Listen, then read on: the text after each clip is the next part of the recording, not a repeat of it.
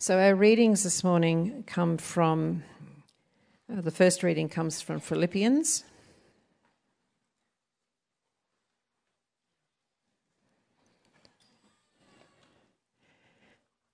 Comes from Philippians chapter 2, verses 1 to 11.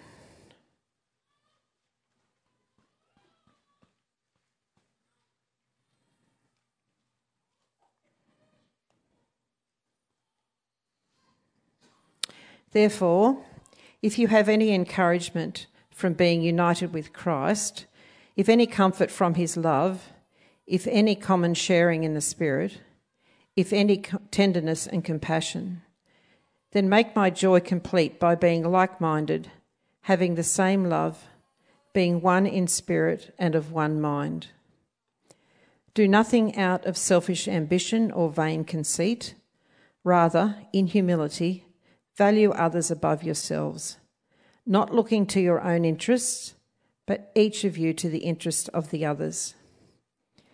In your relationships with one another, have the same mindset as Christ Jesus, who, being in the very nature God, did not consider equality with God something to be used to his own advantage. Rather, he made himself nothing by taking the very nature of a servant, being made in human likeness. And being found in appearance as a man, he humbled himself by becoming obedient to death, even death on a cross. Therefore, God exalted him to the highest place and gave him the name that is above every name, that at the name of Jesus every knee should bow, in heaven and on earth and under the earth and every tongue acknowledge that Jesus Christ is Lord. To the and every tongue, oh, I said that, to the glory of God the Father. Our next passage is from 1 Corinthians. This follows on from our um, readings and our um, sermons that we've been having recently about 1 Corinthians, our studies. Um, Paul is talking to uh, the Corinthian church who have many problems and divisive opinions. Um, Paul is saying that the gospel of Jesus Christ is relevant to every dimension of church life. And he writes of God's empowering grace and the need to know Christ alone and Him crucified. So we're looking at 1 Corinthians chapter 10, verse 14. Therefore, my dear friends, flee from idolatry. I speak to sensible people.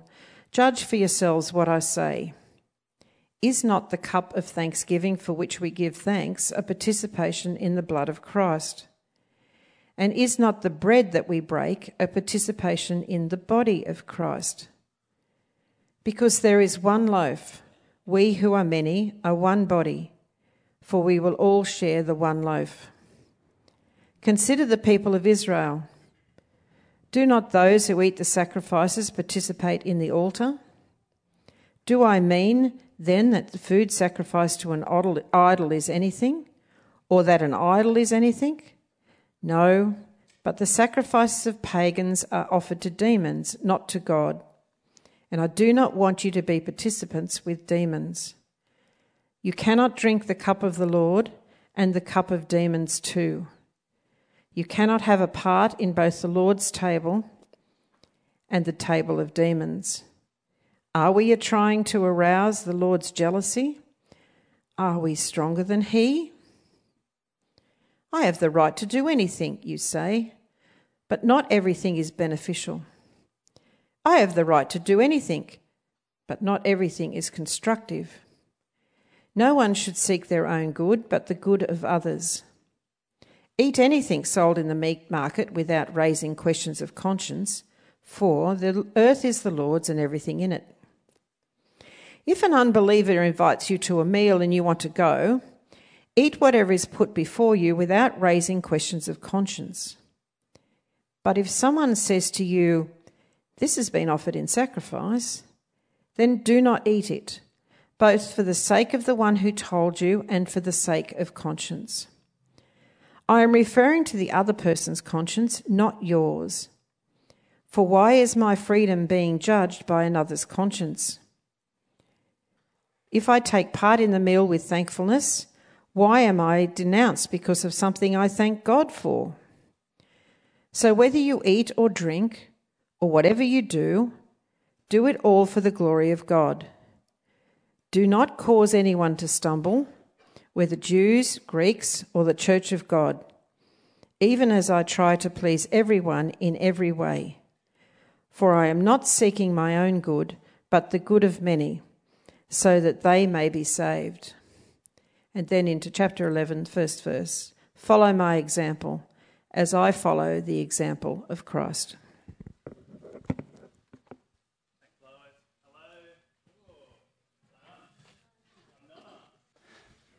Do you want me to? Hey, I thought I was going to have to shout the whole time. Good morning. It's lovely to be with you. Uh, as Colin said, my, my name is, is, Daniel. You can call me Dan. Uh, but why don't I pray for us as we look at the Bible? Now, Father, please capture us this morning with the things of Christ. I pray that we might see his example that we might love others, and that we might do everything for your glory.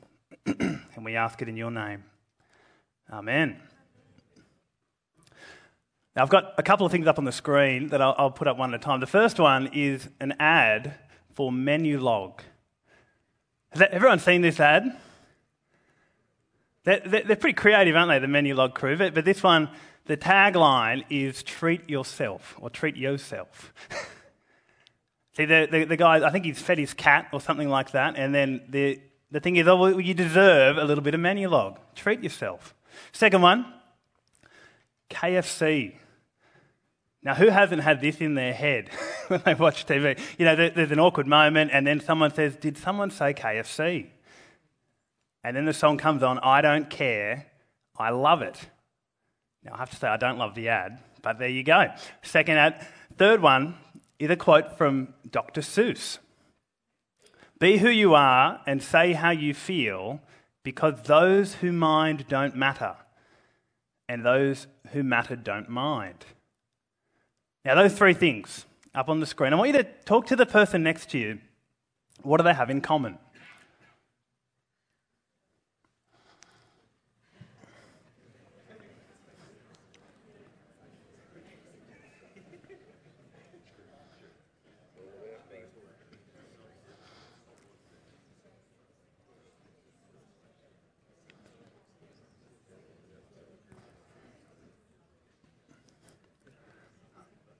Or I'd love to hear some thoughts. Anyone got any thoughts? What do they have in common? KFC, Menulog, and Dr. Seuss. Sounds like a bad joke. Anyone got any thoughts? It's all about me. Yeah. All about me. Self centered. It is interesting, isn't it, that I, I pick those things because I take it in some ways they are our cultural creeds at the moment. I do what I want to do, and it doesn't matter what anyone else thinks. I wonder if you've noticed over the last few decades, there has been a massive shift in our culture towards the self. So that your meaning, your satisfaction in life, well, how do you find it? You look within. How do you find who you are? Look within. The self has become the ultimate goal of our lives. That is a radical cultural shift.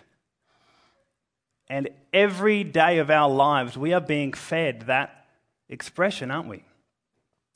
Philosophers, one of them, the name Charles Taylor, he's a Canadian philosopher, he, he's kind of made this term popular expressive individualism. That's how he's described our age.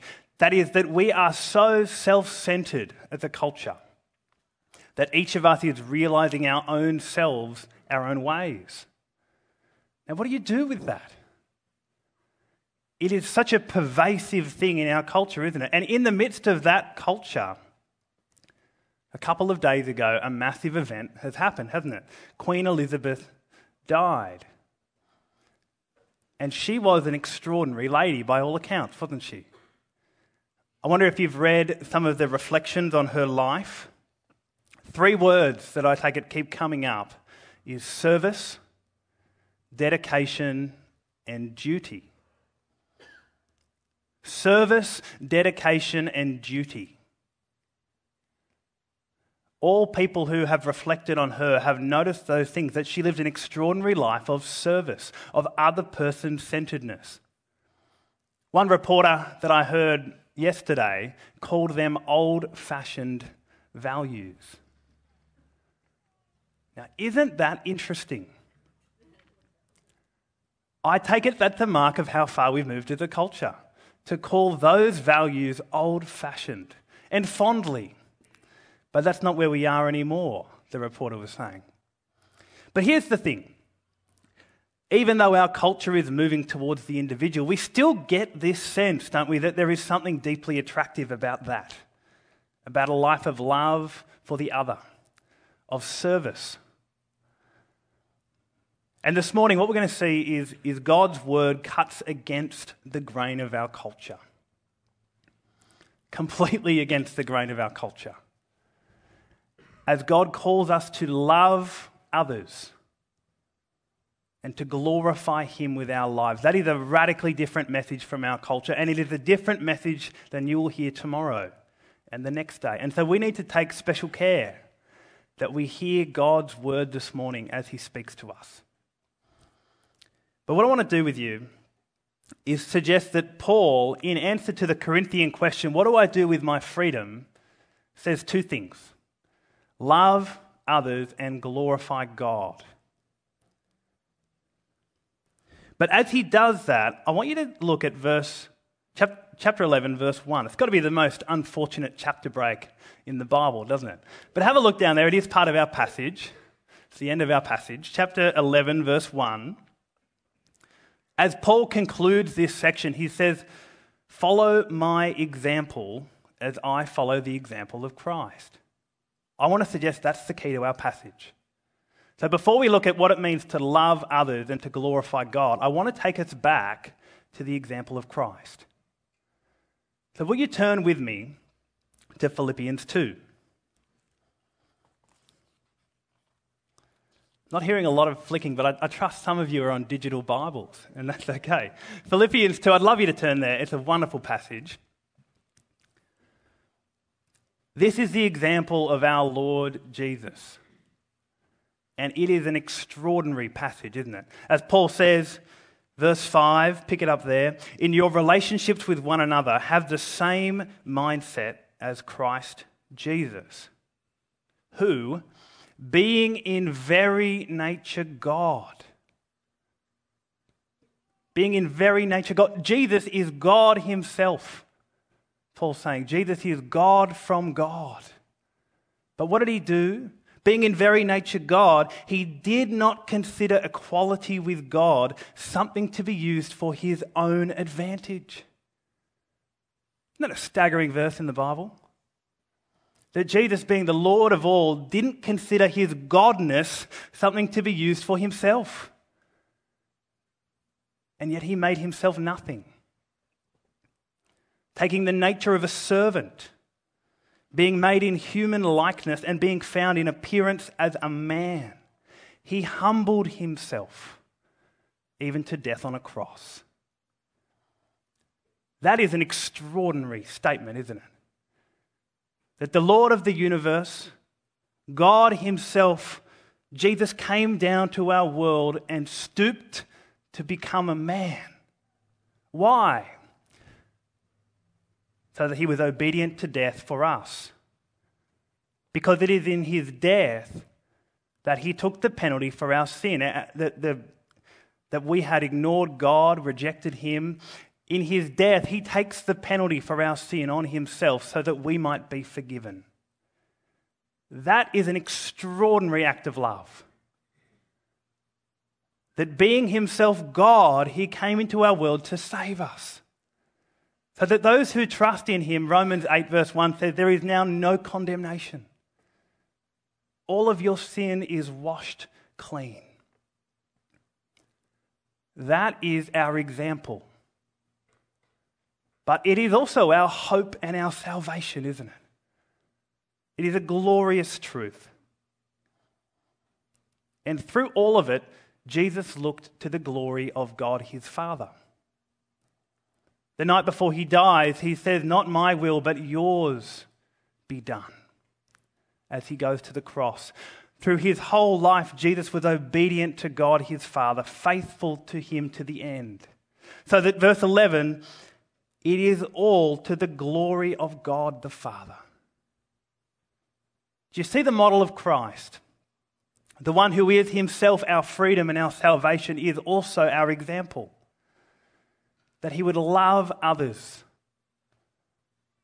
and glorify God his Father. As we've been reflecting on the Queen, one of the striking statements that she says, uh, that she said when she was 21, was this. She says, I declare before you all that my whole life, whether it be long or short, shall be devoted to your service. And by all accounts, she did that for a long time until she died. It's an extraordinary picture, isn't it, of a, of a ruler who actually lived for service. And I take it what's remarkable about Queen Elizabeth is all the more remarkable about the Lord Jesus. That being Lord of all, he says he came not to be served, but to serve and to give his life as a ransom for many. This is our example, brothers and sisters. And so, as Paul says, imitate me as I imitate Christ, do you see what a high calling that is? To live like the Lord Jesus. He is our salvation and our example. And I want to suggest it's only when we are transformed by that that we can love others to the glory of God. Have you been captured, been transformed at the foot of the cross? Have you come to know Jesus? Because when you do, the others flow. So, seeing Christ's example, let's turn to our passage to love others. Have a look at 1 Corinthians 10, verse 23. Paul's quoting the Corinthians and he says, as they have said to him, I have the right to do anything. It was their slogan. But not everything is beneficial, Paul says. I have the right to do anything, but not everything is constructive. And then he says this No one should seek their own good, but the good of others. No one should seek their own good, but the good of others. That is a radically countercultural statement, isn't it? See, in a world that says seek your good and ignore anything else that contradicts it, Paul says this seek their good, not your own. It is a radical, self sacrificial love. Do you see how countercultural this message is? To look outward to the love of others. In the early church, there's a sociologist named Rodney Stark who wrote a book in the 90s. He, he, not, he wasn't a Christian, he was trying to work out what, what happened. How did this Christian this Christ and, and his group of fishermen, how did they transform the world? What happened? And so he sought to, to kind of investigate, did a history of it. And he, here's one of the things he concluded. He says this that the teachings that God demonstrates his love through sacrifice, and that therefore his followers demonstrate their love through sacrifice on behalf of one another. These were revolutionary ideas. Revolutionary ideas to have a God who would sacrifice himself and call his followers to do otherwise, to, to do the same. And he goes on, as he reflects on this pattern, in the early centuries, there were terrible plagues that happened. And so whole cities would be abandoned. They didn't know what was causing it. And so people would flee the city and left behind were, were sick and dying people. And no one wanted to care for them, they didn't want to go back. But who stayed behind? Very often it was Christians, at great cost to themselves. They stayed behind and cared for the sick and the dying, sometimes to the cause of their own death. And you know what happened? The world started to notice that these people really have been captured by love, by the love of their God as they seek to love others. Profound testimony. And Stark says that is part of why Christianity exploded. Because people sought to live out a life of love. It is a profound mark of one who has been changed by Christ, isn't it? That we love others sacrificially. And I take it in our world, very much like the Corinthian world, when, when people desire their own interest, it is a powerful testimony that we have been transformed by Jesus. But Paul says love for others is flexible culturally, while it's theologically rigid. We've been looking at this over the last couple of weeks, haven't we? In, in chapter 8, Paul talks about this at great length, and he describes food sacrificed to idols. What do you do with a weak conscience brother? We're picking that up in a summary here, but let me read the passage. Verse 25 Eat anything sold in the market, in the meat market, Paul says, without raising questions of conscience. For the earth is the Lord's and everything in it. If an unbeliever invites you to a meal and you want to go, eat whatever's put before you without raising questions of conscience. But if someone says to you, This has been offered in sacrifice, then do not eat it, both for the sake of the one who told you and for the sake of conscience. I'm referring, Paul says, to the other person's conscience, not yours. For why is my freedom being judged by another's conscience? If I take part in a meal with thankfulness, why am I being denounced because of something I thank God for? Now, there's a fair bit in that isn't there? Part of what Paul's doing is he's summarizing chapter 8 and chapter 9, and he's drawing some principles together for us. Here's what he's saying He's saying to the Corinthian church, You have been set free by the blood of Jesus. The Corinthian church was a mixed bag of people who were Jews, pagans, all, all sorts. Saying to the Jews, You have been set free by Christ out of the law. You no longer have to keep it. So that you go to the meat market, the food is clean. Whatever's happened to it, you can eat it. Go to an unbeliever's place and, and the food that used to be unclean, if your conscience is clear, take part in the meal. For the pagans who used to worship the gods of Rome and Greece, Paul says, actually, you know that the earth is the Lord's and everything in it. You can eat the meat, it is clean for you, it is okay. But notice, if someone says, This has been offered in sacrifice, Paul says, Don't eat it. Why?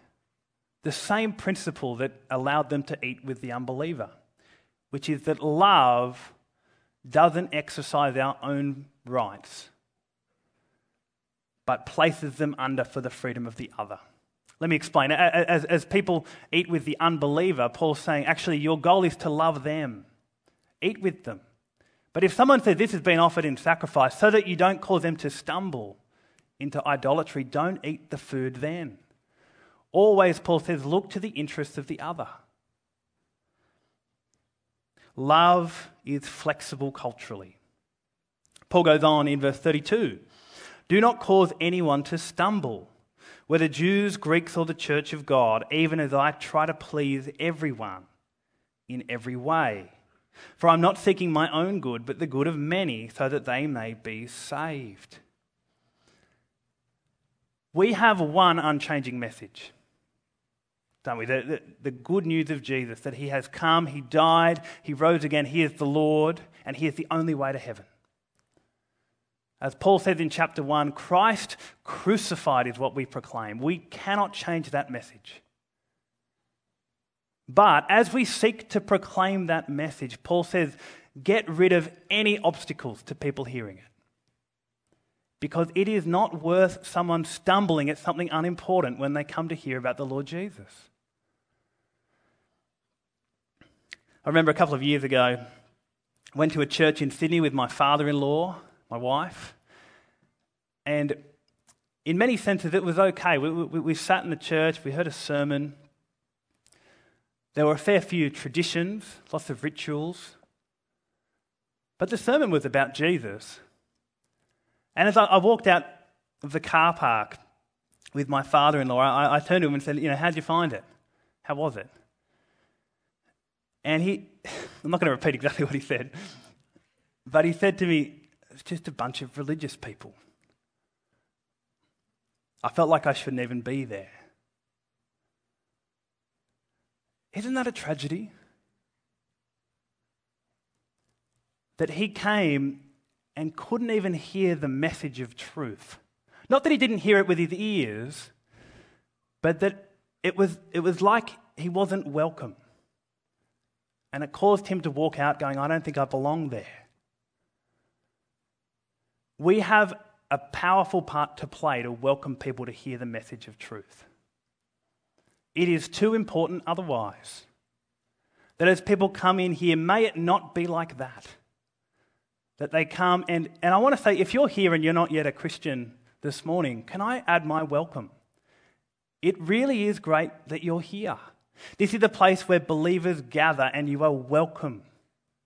Welcome to come and investigate the Lord Jesus. We want church to be like that, don't we? That we, we worship our Saviour and He is for all people to come and to hear about this message. Be flexible culturally in every way you can so that the truth, the unchanging message of the good news of Jesus might be clear. Can I encourage you that it is worth thinking about how you come to church, who you talk to, who you sit with, how you show love to others so that they might hear about the good news of Jesus. Use your freedom for the good of others. But what is the ultimate good of others? Look at what Paul says so that they might be saved. Do you see where Paul's heading the whole time? That we, we love others. Why? So that they might be saved. See, we need to lift our eyes to see the eternal realities of what's going on. Eternity is real. There is a heaven and hell, and there is one way to be saved the Lord Jesus. There is a day when He is coming back, and all people will stand before the judge of the universe.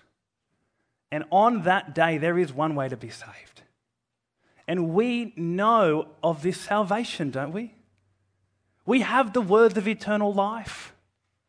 Paul's saying, in every way, we seek that as many as possible might be saved. See, we live in a spiritual disaster zone. You know, I was at Erina Fair a couple of days ago, and I looked out, uh, you, you, know, at the top there, and you can look out at all the, all the cafes and those kind of things. I know you guys probably go to Westfield. I normally do as well. But you look out at the shops, right? It, it, it's a lovely day. We live in a lovely world, don't we? lots of things to enjoy, and there are 350,000 people on the Central Coast. And most of them are heading to an eternity without Jesus. And it is so hard to remember that, isn't it? But we must hear God's word and be captured by his truths. Because we are living in the shadow of eternity.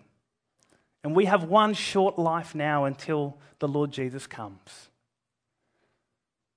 I, know I shared about this movie, Dante's Peak, a picture up on the screen, earlier this year, but I find bad movies have good illustrations, and I'm not very creative, and so I'm going to use it again.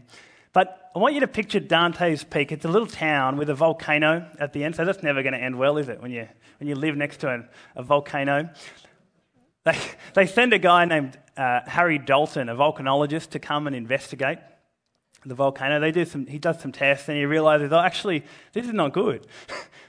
this thing's going to blow.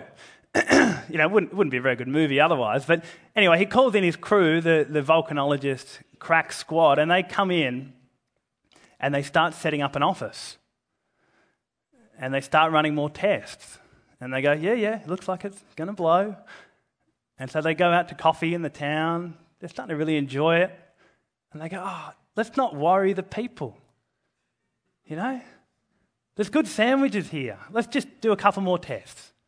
We don't want to panic people It's going to go. But, you know, for now, let's just run a couple more tests, do some more meetings, have some more coffee. And at the same time, Harry Dalton is madly running around the town going, We've got to get out. Now, I wonder which volcanologist you are more like. We live in a time of urgency. Heaven and hell are real, and people are going to one of two places. I wonder if we get stuck with the coffee and the good sandwiches. You know, this life is wonderful. It is, God gives us good gifts, but we need to remember there is an urgent task that we have.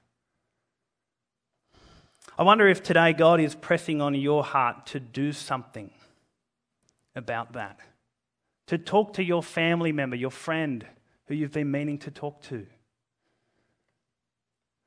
I wonder if I take it it would be worthwhile for you to write down, maybe now or at some point today, three names of people you want to pray for, you want to invite. Invite them to church. Pray for them that God might change their heart. We live in a time, and then comes eternity. And the highest good we can ever love others is to offer them Jesus. Following Christ's example, we love others and we do it for the glory of God. Have a look at verse 31. So, whether you eat or drink or whatever you do, do it all for the glory of God. That's a big verse, isn't it? Whether you eat or drink, or actually, Paul says, whatever you do, your whole life, do it all for God, for His glory, for His praise. What does that look like? Well, as we finish, I want to suggest three things. First, it is to know His glory. See, as we read the scriptures, as we see what God has done in Christ, who He is, that He is the Lord of the universe, that He holds everything in the palm of His hand, that every moment of every day He sustains our lives. He is worthy of our glory of our praise because He is glorious, isn't He? He is a wonderful God who has saved us. Know His glory and praise Him for it. Now, if we're persuaded of who God is, here's what comes we live for His glory.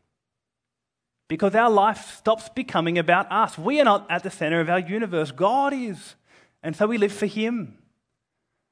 It is at total odds to expressive individualism, isn't it? Actually, we live for His glory,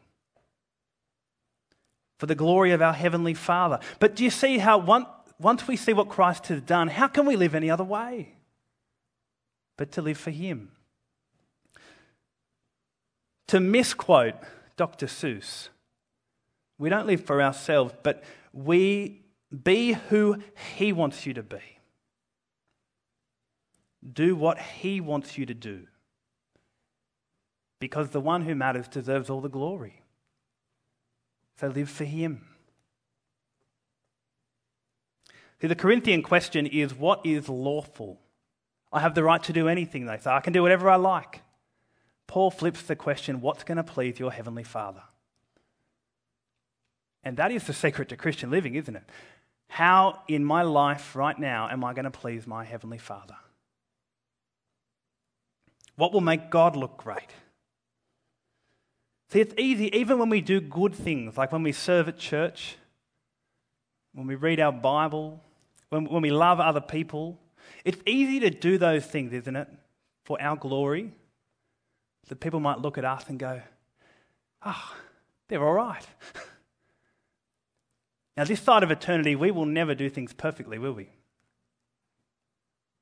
But as we seek to be more transformed by Christ, it is more of Him and less of me. As we seek to do things for His glory, live for His glory, and lastly, desire His praise. See, when we seek God's glory, the approval that matters to us is His, isn't it? Do you long for His praise, for His glory? Because I tell you what, when, when we follow Jesus, sometimes that's all we get. You know, the times when you do something really costly, really hard, maybe at work, at home, when no one's watching, when you forgive someone who's deeply hurt you and no one even knows about it. We don't get any praise sometimes, do we, from people? In fact, sometimes we do things for the sake of Jesus and people think we're terrible for it. What's going to sustain us in those moments is His praise. Why do we make costly decisions for Jesus? Because we seek His glory. And we want to pray that that might be enough for us. Because that's where we're heading, isn't it? An eternity where we will sing His praise. In Revelation 5, John sees a vision of eternity with every creature in heaven and on earth all crying out, To him who sits on the throne and to the Lamb be praise and honour and glory and power forever and ever. Amen. That is where we are heading. And it is a wonderful hope. So, as we finish, in a culture that says, be who you want to be, we have been given a far more wonderful way to live, haven't we? To love others, to glorify God after the example of our Saviour, that in everything God might receive the praise. Will you pray with me?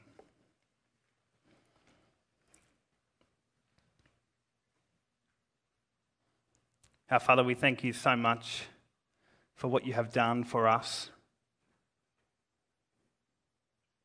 That Christ came into our world being God and yet didn't consider that his own advantage but made himself nothing so that we might be free.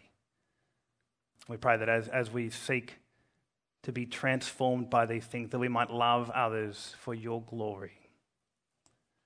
Amen.